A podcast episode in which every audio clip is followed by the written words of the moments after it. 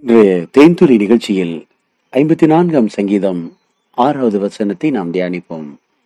உற்சாகத்துடன் நான் உமக்கு பலியிடுவேன். கர்த்தாவே உமது நாமத்தை துதிப்பேன். அது நலமானது.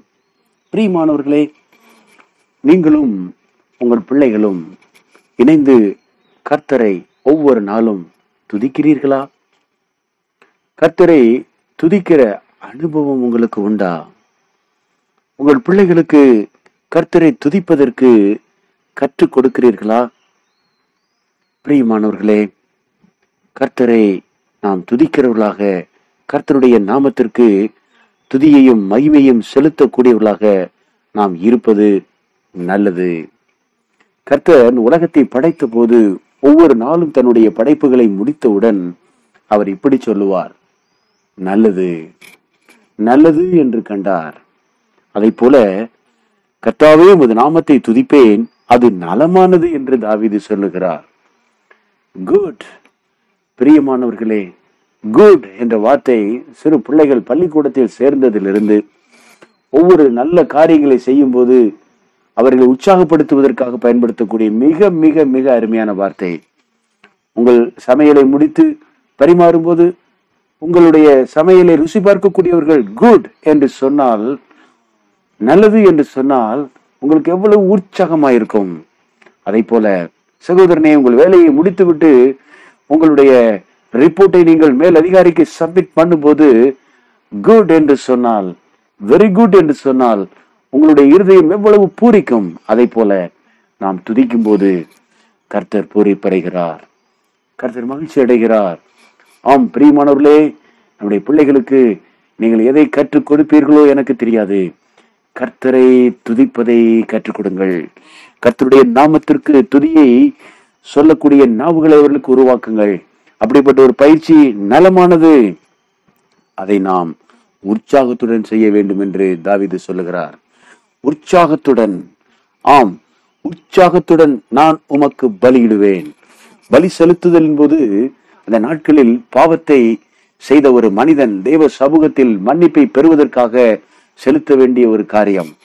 ஆம் பலி செலுத்தும் போது அவன் பாவங்களை கர்த்தர் மன்னிக்கிறார் என்று அந்த மனிதன் வேதத்தின் அடிப்படையிலே விசுவாசிக்க ஆரம்பிக்கிறான்.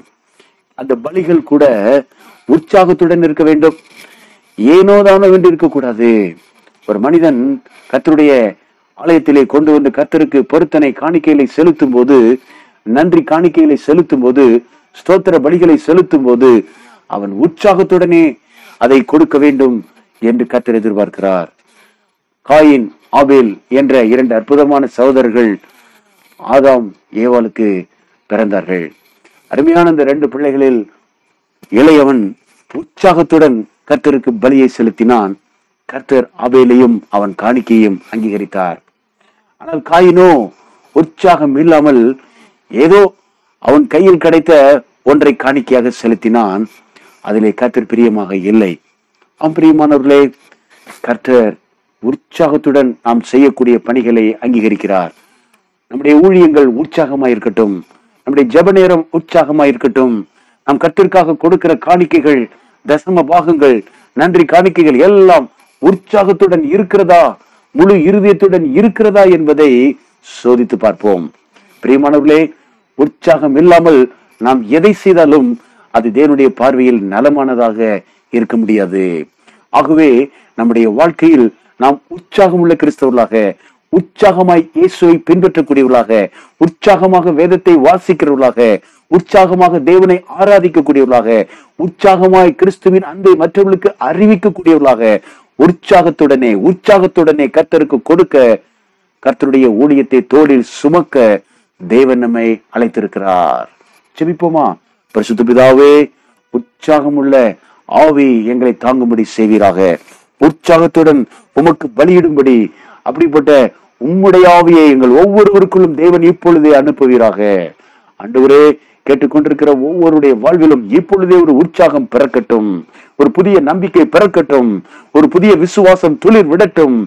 இயேசுவின் நாமத்தில் எல்லா சோர்வுகளும் நீங்குவதாக மந்த நிலைமைகள் மாறுவதாக கர்த்தருடைய ஆவியானவர் வீட்டுக்குள்ளே சமாதானத்தையும் சந்தோஷத்தையும் ஒரு உற்சாகத்தின் ஆவியையும் அனுப்புவீராக. இயேசுவின் நாமத்தில் கர்த்தருடைய ஜீவனை கொண்டு ஆசீர்வதிக்கிறோம். ஆசீர்வாதமாக இருப்பார்களாக. இயேசுவின் நாமத்தில் மனத்தாழ்மையோடு வேண்டிக் கொள்கிறோம். நல்ல பிதாவே. ஆமேன். ஆமேன்.